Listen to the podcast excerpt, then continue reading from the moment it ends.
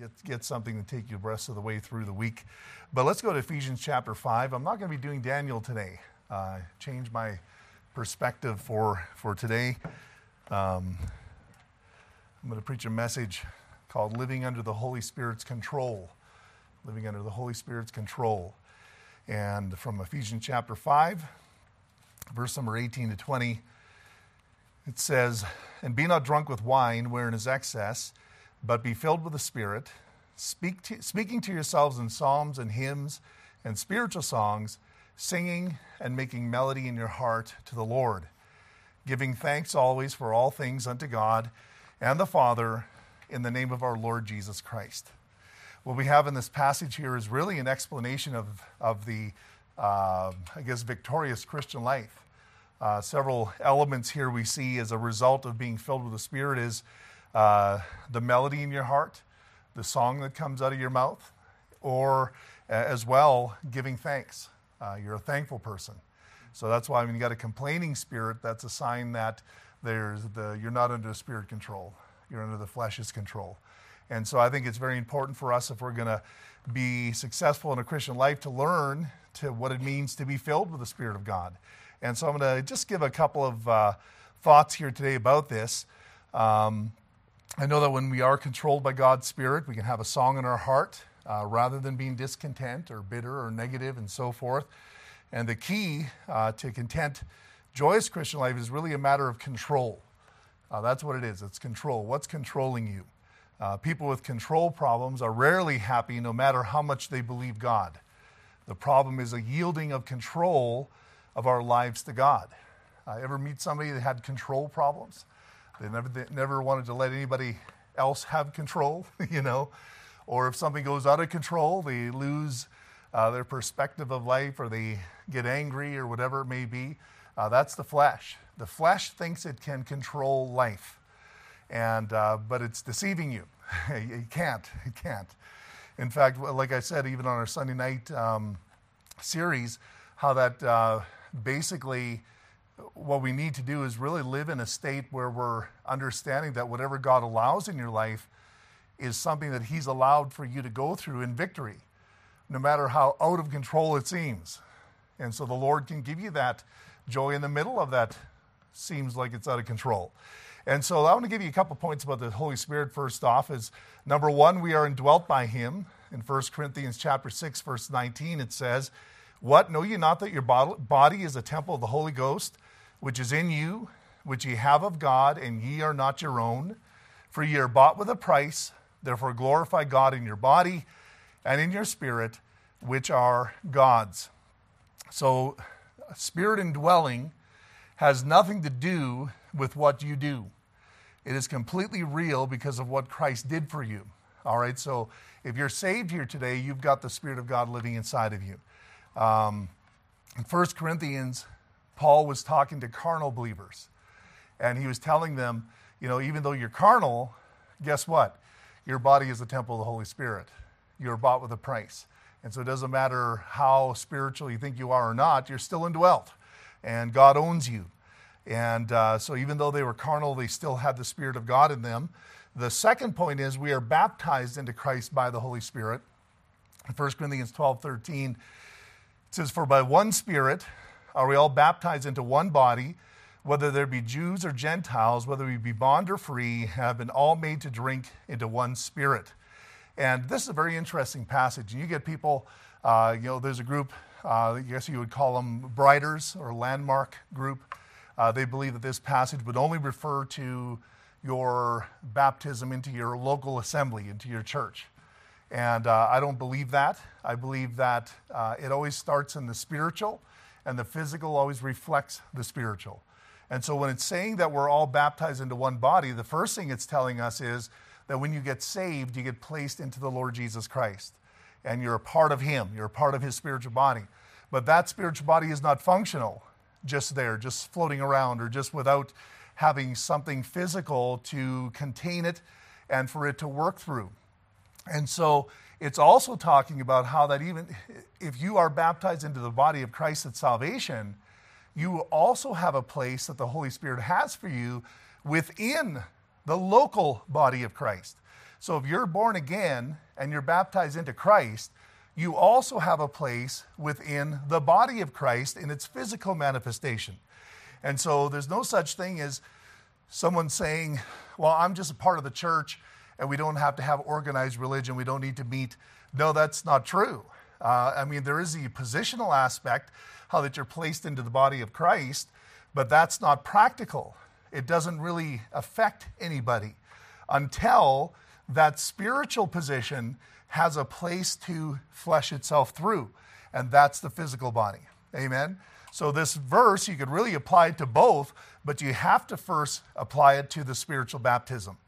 And this isn't the spiritual baptism that you have on the day of Pentecost, where the, where the Spirit came and empowered the church. This is talking about every time someone's born again, the Spirit of God places you into the body of Christ, all right? And that makes you a member of his body. And then you flesh that out within the local church. So to have a group of people or a person that is born again saying, I don't want to be a part of a local church, is totally anti scriptural. There is no scripture there. In fact, uh, the word church, I think it's used 112 times in the Bible. And um, I think, I'm trying to, I think 109 times of those, it's referring directly to the local New Testament physical church. All right? And the other times it's like, upon this rock I'll build my church, talking about the institution.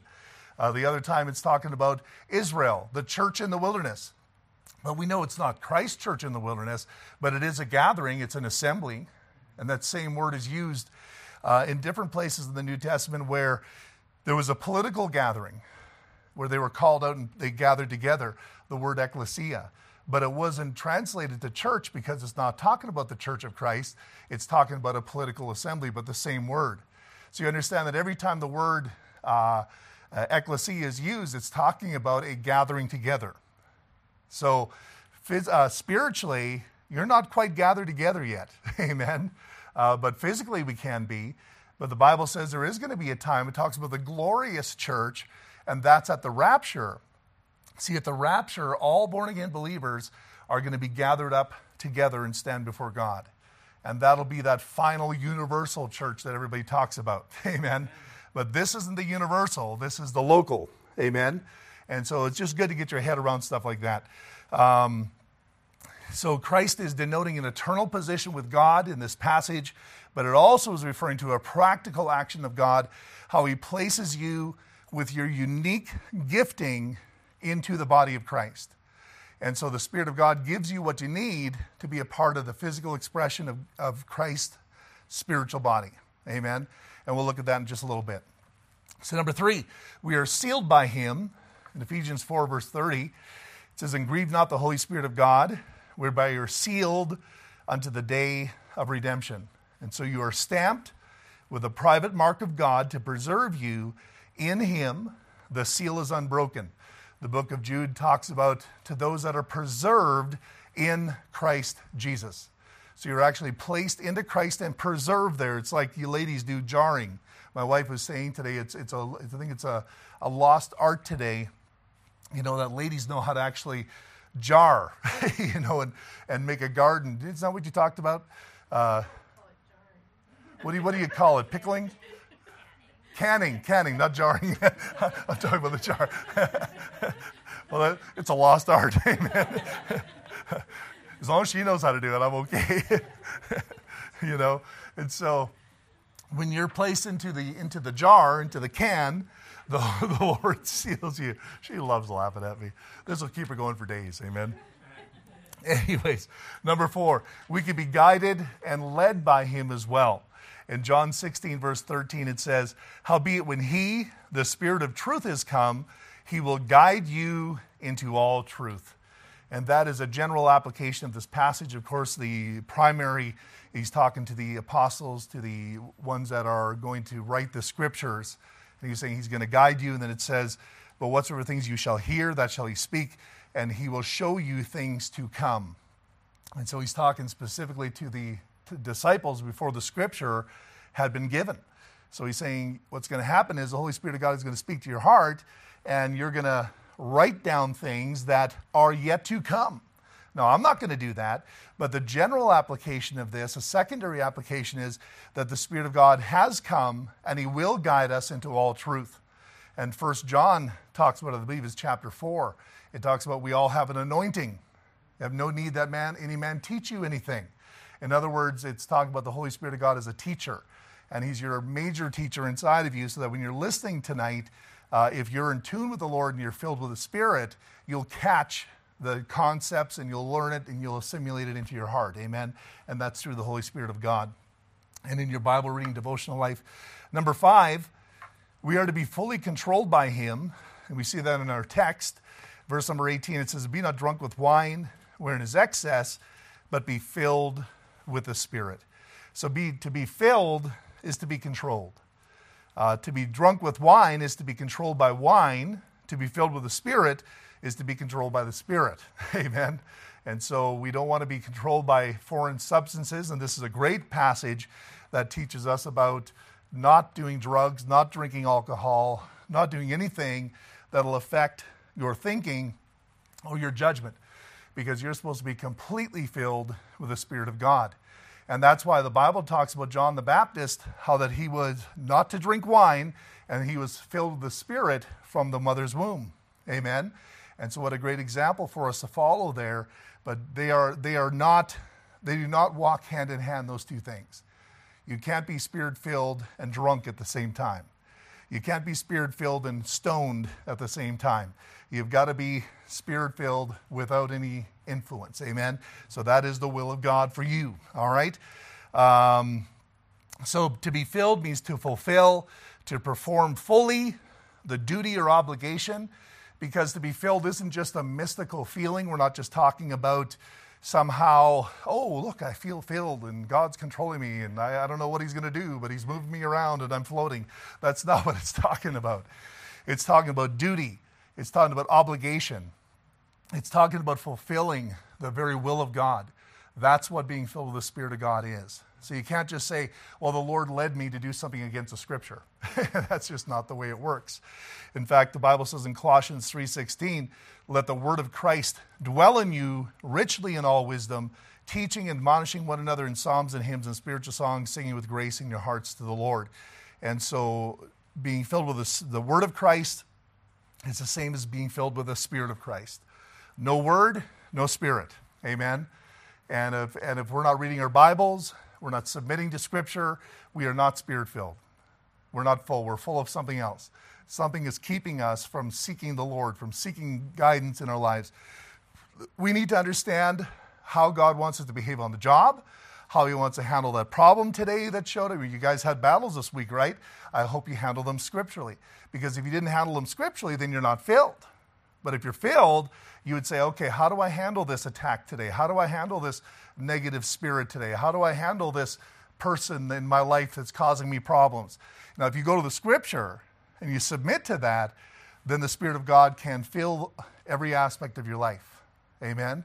But if you don't and you react in the flesh, now you're filled with the flesh, not the Spirit. Amen? And that's why many people, when they do go through adverse things, instead of turning to the Lord, they turn to drugs, alcohol, something to self medicate because they're out of control. The flesh is in control. And the flesh says, This is how you can this is how you help me. This is how you help me get through things. And of course, the flesh is always lying to you. Amen. Never works. So number one, the problem of control.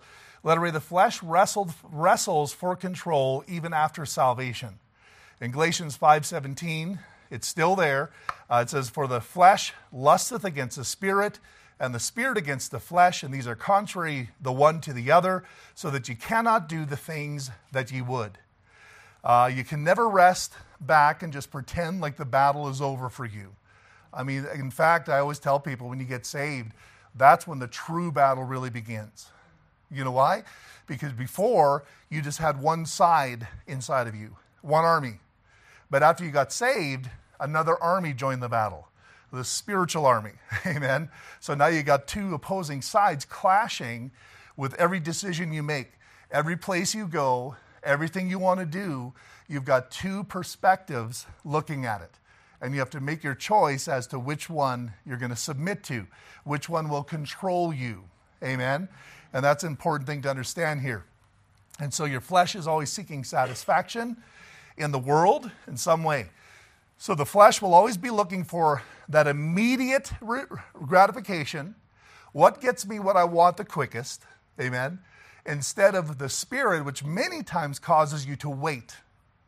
Waiting on the Lord, trusting Him, and seeing Him work it out so that our faith is built. But if we're going to continue to always just look for a quick solution, then the flesh is always going to be controlling our life. Amen. And so that battle is constant. And so it is the problem in our lives is a problem of control. Uh, every day, who's controlling? What's controlling? When I wake up, who's controlling here? Old man, new man, right? And we got to ask ourselves that. Letter B, the flesh and the spirit both express themselves when they are in control.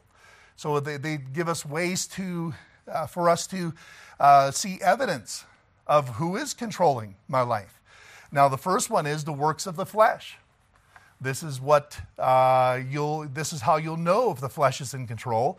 In Galatians five nineteen, it says, "Now the works of the flesh are manifest, which are these: adultery, fornication, uncleanness, lasciviousness, idolatry, witchcraft, hatred, variance, emulations, wrath, strife, seditions, heresies, envyings, murders, drunkenness."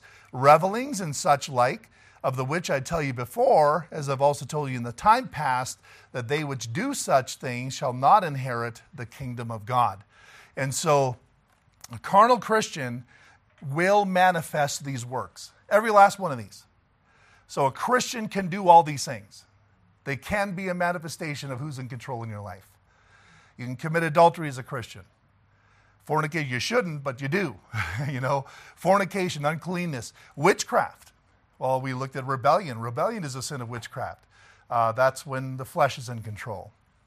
Wrath and strife, causing divisions and seditions and heresies and different things like that. These are all signs that the flesh is in control in your life. Amen.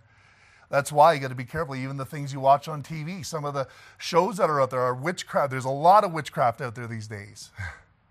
Even normal shows are inundated with the occult and witchcraft. You can definitely see who's in control of Hollywood. Amen? And so you got to be careful of that because your flesh likes it. Your flesh is curious. Your flesh is drawn to that. So, oh, I don't like witchcraft. Your flesh does. Your flesh will be drawn to it. And when you give yourself two things like that, you know that now the flesh is in control fornication and so forth, all kinds of things like that. Number two, though, with the Spirit is the fruit of the Spirit. It says in verse 22 But the fruit of the Spirit is love, joy, peace, long suffering, gentleness, goodness, faith, meekness, temperance. Against such there is no law. So, this is the fruit of the, the Spirit in your life. If you have yielded control to the Holy Spirit and allowed Him to control your life by submitting to Scripture. Amen. If you're in submission to Scripture, guess what's going to happen? You're going to love more. You're going to have more joy in your life. You're going to have peace in your heart. You're going to be able to suffer long with people. Give them time, amen. Not always on them and pressure and I need this now. And uh, the Holy Spirit of God gives you that patience and gentleness, goodness, and faith. Meekness is, is that aspect of being looking at a situation and saying, Lord, as bad as this is, I'm going to submit to you because I know you're working this out for my good. Amen. And the Bible says that blessed are the meek, for they shall inherit the earth. It's talking about the, the millennial kingdom. The millennial kingdom, who's going to be those that are going to be ruling the cities and the towns and the villages? And who's the one the Lord's going to place in charge of things? People that have learned to trust Him in situations. The meek, those are the ones that get those positions. Amen. Not the ones with a short fuse not the ones that can't submit to the Lord and, and follow Scripture even in tough situations. Uh, he's looking for people to delegate to, but they have to be godly people. And, as, and if we live in this life by faith, suffering for Him and trusting Him through our trials, He says, I will make sure for a thousand years, that's a whole lot longer than you're going to live down here. Amen? So we can put up with this. Look at my life now. What am I, 54 ish? ish? I think I am. She always says I'm older than I am. 55. You're 55? No, I'm not. 54. I think. I am. And you know, she, she, she's doing it to me again. I think she's just playing with my head. Don't worry, there's no life insurance on me. Amen. and so, uh, anyways, where was I going with that? Yeah, meekness. And uh, how the Lord will give us a position in the millennial kingdom. And that's a wonderful thing to think about, but that's, it's given to people who are expressing the fact that they are controlled by the Spirit of God. Amen. Those are the ones get rewarded. Those are the ones that get positions in the kingdom. Uh, letter C, if that means anything to you, surrendering to the de- desires of your flesh quenches and grieves the Spirit of God in us. And so I was talking to someone recently, and they were thinking that because they were grieving the Spirit, that they lost their salvation. I said, Well, if you could grieve the Holy Spirit and not have him in you, that'd be quite something. But the reason why he's grieved is because he's with you. If he wouldn't be with you, he wouldn't be so grieved, you know. He's not grieved at the, all the world and what they're doing, but he sure is grieved when he's living inside of us and we're not submitting to his leadership. That's what he's grieved about. He, he knows he can't lead the lost, you know. That's an external conviction. That he works in the conscience to convict them of sin and so forth, to reprove the world of sin and of judgment and so forth. But when he's inside of us, now he wants to be very specific. He wants you to specifically submit to every movement, every decision. And when I stop doing that and I give in to the flesh, the Bible says he becomes grieved. He grieves for me and grieves for our relationship with the Lord Jesus Christ, which is a terrible thing. And it says uh, in 1 Thessalonians 5 19, it says, Quench not the spirit. So the power of God in your life is dependent upon your yielding to God's control. So, quenching God's Spirit is quenching the ability to do what God wants to do through you. You know, oh, I can't do that. Well, not if you're grieving. You're grieving and quenching the Spirit of God. Then you can't. You know, well, I'd never be a preacher. I just can't do that. Or I don't want to preach. well, nobody can. I'll tell you that. There's not a time I get up where I think I can do it. In fact, every time I say, Lord, wow, you've got to do this or nothing's going to happen today. You've got to work through me somehow. And you know, and if it's not me, it's got to be from, from here to that heart. Something's got to happen in between here. From what ha- comes out of my mouth to the heart of that person, you've got to do something because my words alone can't do it. Amen. We've got to submit to that. Uh, but if I'm quenching it, the, God can't use me. He, I won't even have the right words to say. I won't know how to say them. Amen. God's got the way of, of putting those things out there. You cannot do anything right and good without the Spirit of God in control in your life. You'll respond wrong, you will desire wrong, you'll have the wrong motives, and you know what? Even the things that you think you're doing good are not really that good. you know, because we deceive ourselves. Oh, I'm not so bad. Well, yeah, you probably are, you know, because you are bad in your base nature and the only thing good that's in you is what Christ put in you, and the only thing that good that comes out of you is what Christ does through you. And so what you do is nothing. So you are not the key here.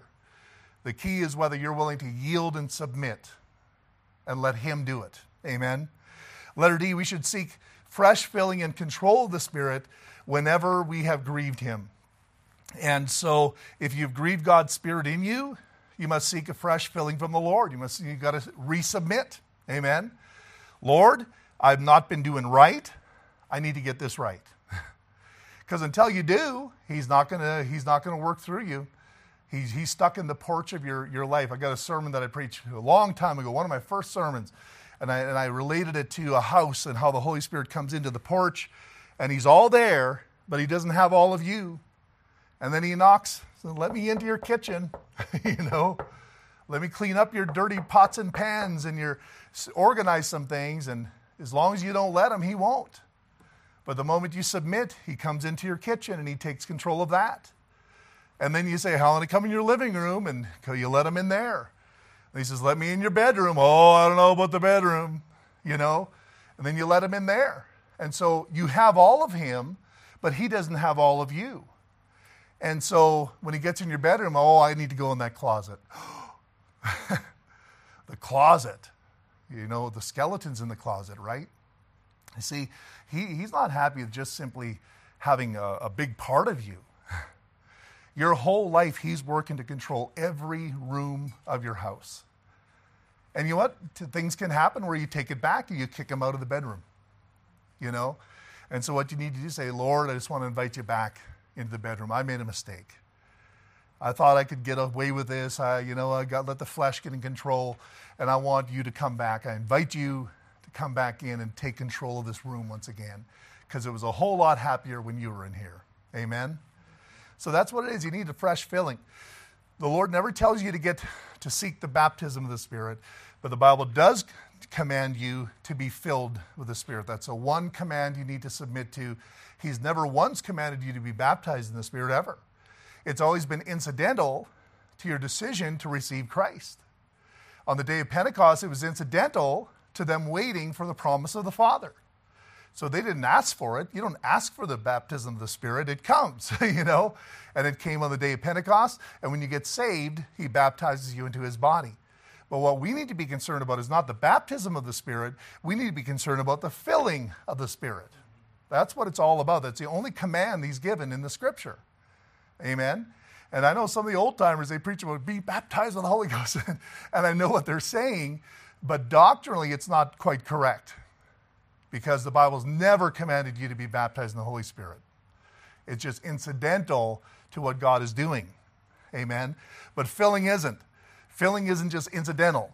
Filling is something that causes, uh, requires you to do something and maintain it. Amen. And so that's different. So, number two, the procedure procedure for the control.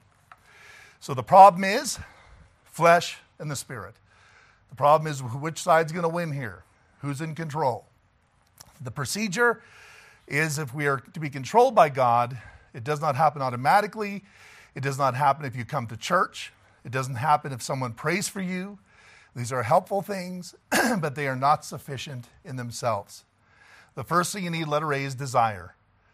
And Mark 11, 24 says, Therefore I say unto you that whatsoever things you desire, when you pray, believe that you receive them, and you shall have them. And so you're not going to pray for anything you don't desire.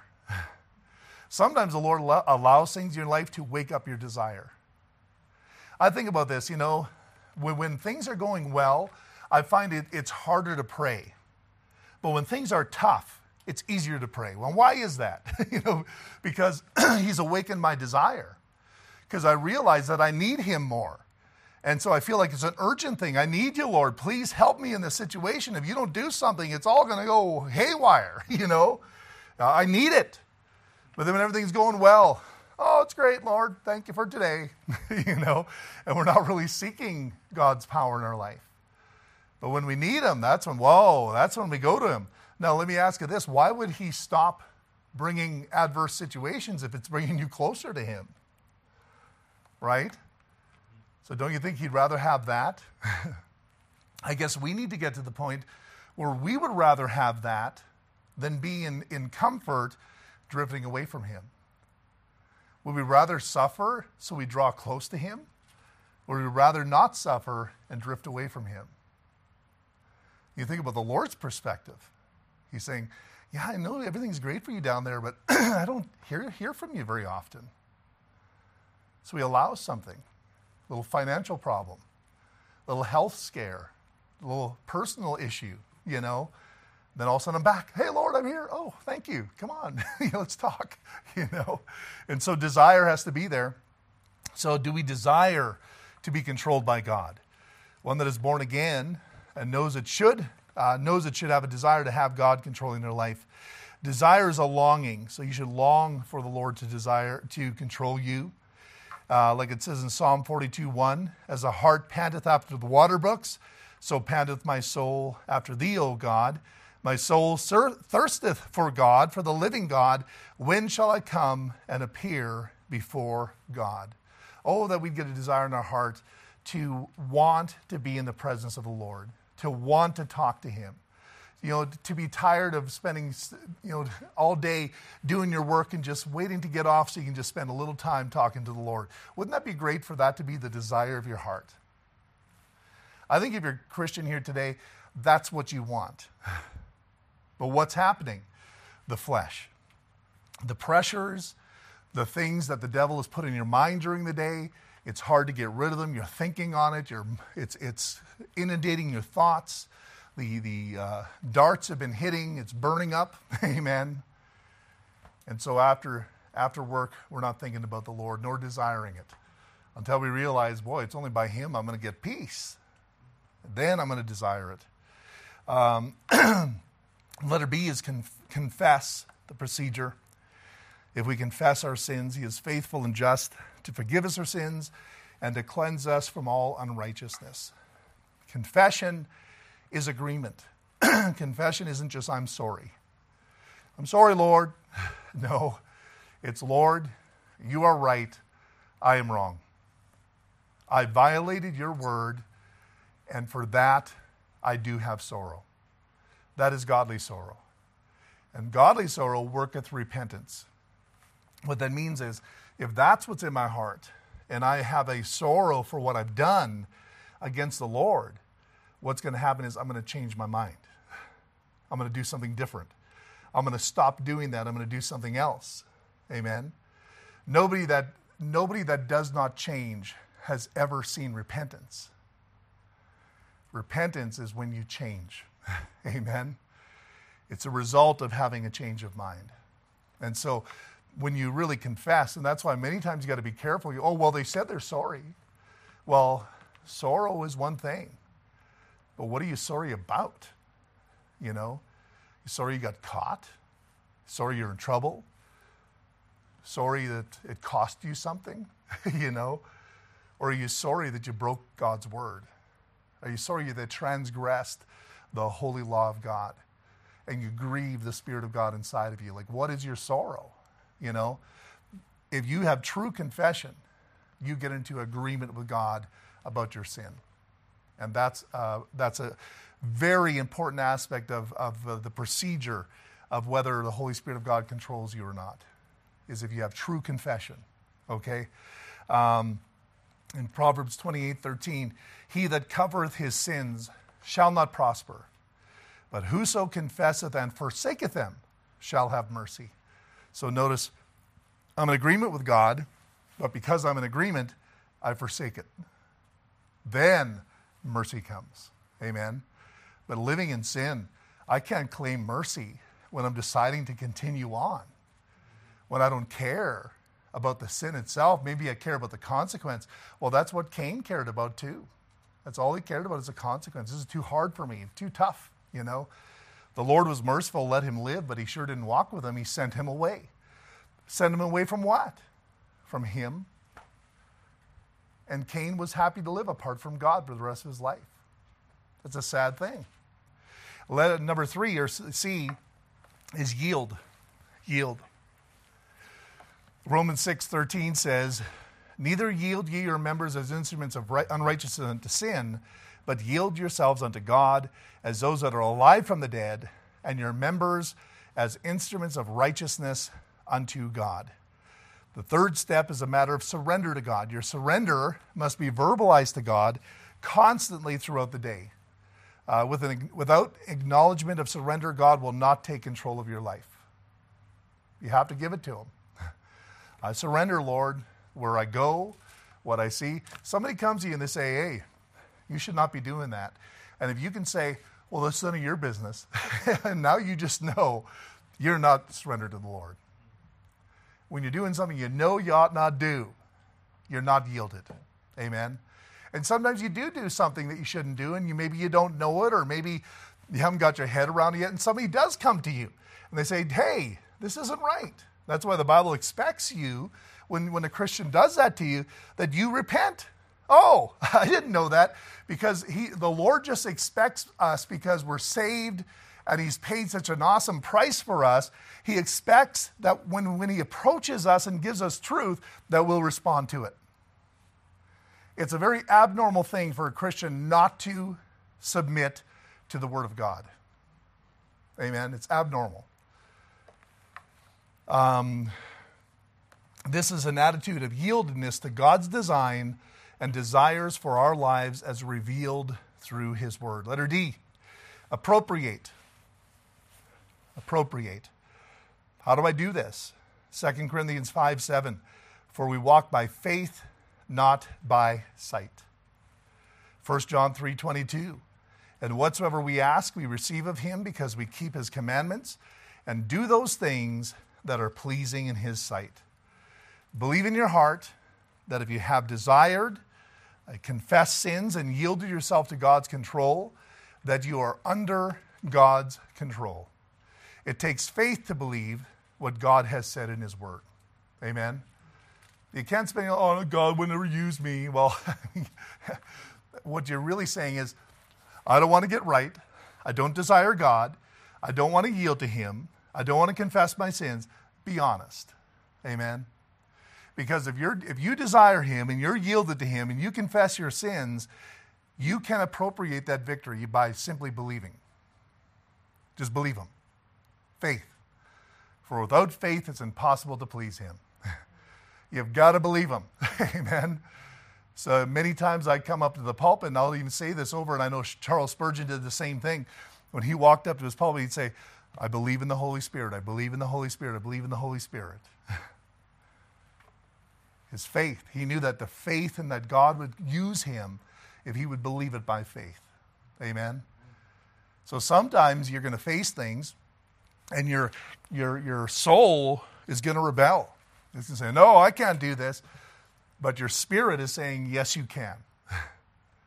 so you have to submit your members, your legs, say, Walk towards what I'm supposed to do.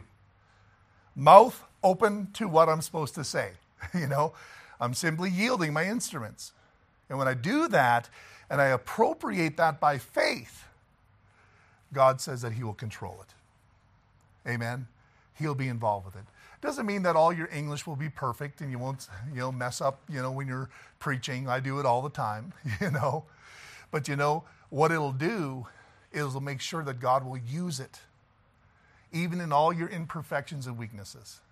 God says it's not about how perfect you are, it's about how someone once said, I think it was Richard Sandlin, the preacher that preached when I got saved.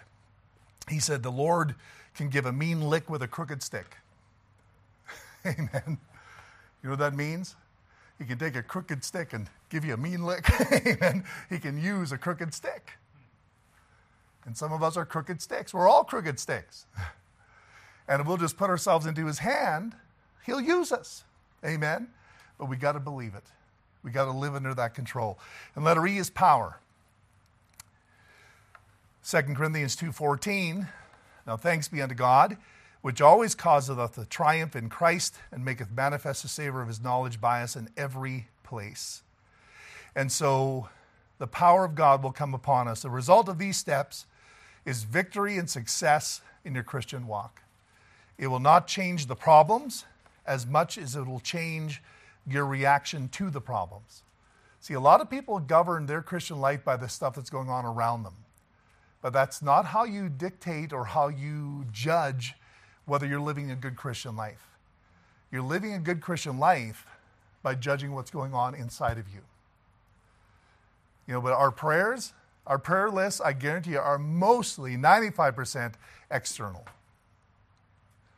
And that's why you should begin your prayer list not by, Lord, do this for others and do this out there and do this for my house and do this for the, you know, uh, change my financial situation, change this. It should be, Lord, change me. Give me wisdom, give me love, give me discernment, give me all the things that I need to make proper decisions because some of the things you're praying that God changes are God's gift to you to make you better. And so you're going to become discouraged praying for something that God says, I'm not going to take that away because I gave it to you. I gave you that thorn in the flesh, Paul. At some point, he had to come to grips with it that this is what God wants for me. So he had to stop praying for it. Take away the thorn, take away the thorn, take away the thorn. And he could spend his whole life praying for taking away the thorn. And the Lord says, I'm not going to do it. But it only took three times, and he got it through his head. He says, I need the thorn. which means my way of judging things is not proper. I was thinking I can be better without the thorn. God says you can be better with the thorn. You know? And that, that's quite a reconciliation we got to have in our mind on some of these things. And so much of our lives is spent being disturbed about things that God has allowed instead of just accepting it and realizing that I that he wants to work through us because of that situation. And without that situation, you wouldn't be effective. Amen. So let's be careful how we pray. And that's why I think we first need to pray about what's going on inside of us. That's the first thing on your prayer list is you. And you know what? It'll help you because so many people, I don't think, want to be honest about what's in here. I think they even distract themselves by having a prayer list that's external because they don't want to look inside their own life. Then they tell you, but look, I'm praying, I'm praying. You're, you're doing nothing. Nothing is happening. All I know is if I pray for God to do something in here, I will see many answers to prayer. You try that someday. Lord, give me a love for the people of the church. Lord, give me wisdom in this situation on, the, on the job or this family problem. Instead of, Lord, change my family, change them, change them. Lord, change me. Because maybe you need to change me before you change my family. Maybe you've allowed this so I change. and just think about this if you do not change the things that people go through because of your stubbornness, Amen. Think about it. That's how bad He wants us.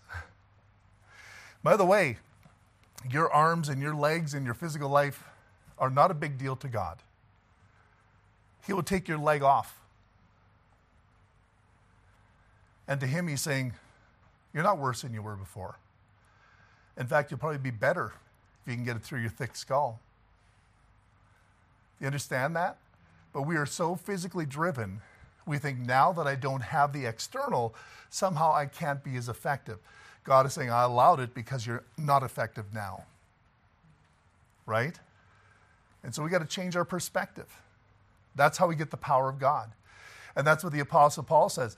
He says, I'd rather glory in my infirmities that the power of Christ may rest upon me. Amen? So he gloried in it.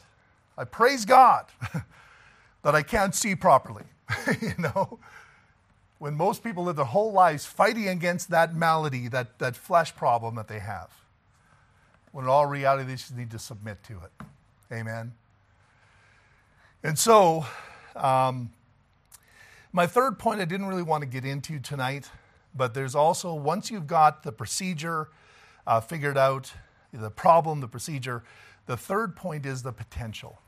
The potential when you're under control.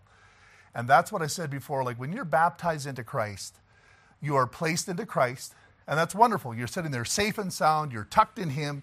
You're preserved. You're jarred. Amen. you're all jarred up. Uh, you're in Him, preserved. But that's not where He wants to leave you. There's a potential that you have because you're in Him. If you will allow that position that you have in Him to empower you in this practical life, the Bible says that He has gifted you. And I'll read you this verse. It says in 1 Corinthians 12 1, Now concerning spiritual gifts, brethren, I would not have you ignorant. You know, there are 18 gifts mentioned in the New Testament. Of these five, we call them sign gifts. They're temporary, accomplishing God's purpose in the early church. But that leaves us 13 gifts. Do we know whether we even have one of them? All I know is if you're saved and being placed into Christ, you are gifted. So, because of that spiritual baptism, you are now gifted as you are placed into the local assembly. See, that's another aspect of water baptism. The water baptism is a physical expression of a spiritual truth. Amen. And it also puts you into the physical body. Why? So those spiritual gifts can flow through you into that physical body. That's why you can't do it without a local church. A Christian without a local church is, is really wasting his life because this is the platform that God uses for your gifting. Amen. Is a local assembly. So to sit there and say, oh, I don't have any gift, well, you're just sucking your thumb. You do. Don't call God a liar because you are gifted. Um, all believers can have one or more of these spiritual gifts, but few truly understand the potential that they have in God's work.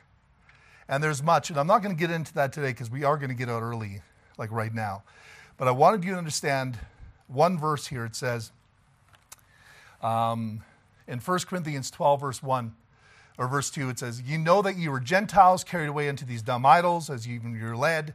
Wherefore I give you to understand that no man speaking by the Spirit of God calleth Jesus accursed, that no man can say that Jesus is the Lord, but by the Holy Ghost. Now there are diversities of gifts, but the same Spirit, and there are differences of administrations, but the same Lord, and there diversity of operations, but is the same God which worketh all in all. That's why division and when division happens in the church, it's so anti Christ. It's anti Christ. Because all these things are from the same Lord working for the same purpose. So when there's division, the devil's got in. Amen. And so it goes on to say, but the manifestation of the Spirit is given to every man to profit withal. Amen. So the Spirit of God wants to manifest himself through you to profit everybody. That's what God has for you. That's your potential. Now we can we can live in our fear and our lack of faith and not appropriate the victory that we have and just sit in the pew and not do anything. Or we can start allowing the Spirit of God to control our lives. Because when we start using our gifting in the church, now we know we're under the control of the Spirit of God. That's the manifestation of the Spirit. And it'll be in love, joy, peace, meekness, long suffering. All those things will work side by side with you, the manifestation of that gift in the local assembly. So, uh, I mean, as we go through Romans, we're going to look at that and we're going to look specifically at gifting and so forth. I'm even going to give you probably a spiritual gift test and stuff like that so you can find out what your gifting really is, or at least a guide to that. But you know, I wouldn't wait till then. you know, you can seek that and ask the Lord about it and say, Lord, how am I gifted? I know I'm saved. Christ is in me. But what is it that you've placed in my life that makes me able to profit this church? And you ask God that, and He will help you begin to understand. And you'll begin to already see that it's, it's something that you've already probably seen in your life a little bit when you're dealing with people. And that probably needs to accentuate it and grow. Amen. And the potential needs to grow. And you imagine if all of us together would allow that spiritual potential to grow and our gifting would come, become very strong, you know. And we're all different, so we can't expect others to do the same thing. But we will all complement each other because it's the same Spirit, the same Lord. He's not confused in the matter. Oh, I gave too many people that are, have the gift of helps. Not enough with the gift of, you know. No, He's given exactly what we need. And whatever we don't have, He says, I'll, I'll make sure I get it to you. And He'll bring people in with that particular gifting. That's why the local church is so important. Amen. So you can't live without it. You can't, or I mean, you can live, but you can't be successful or victorious without the local assembly. It's just impossible. All right, let's bow our heads.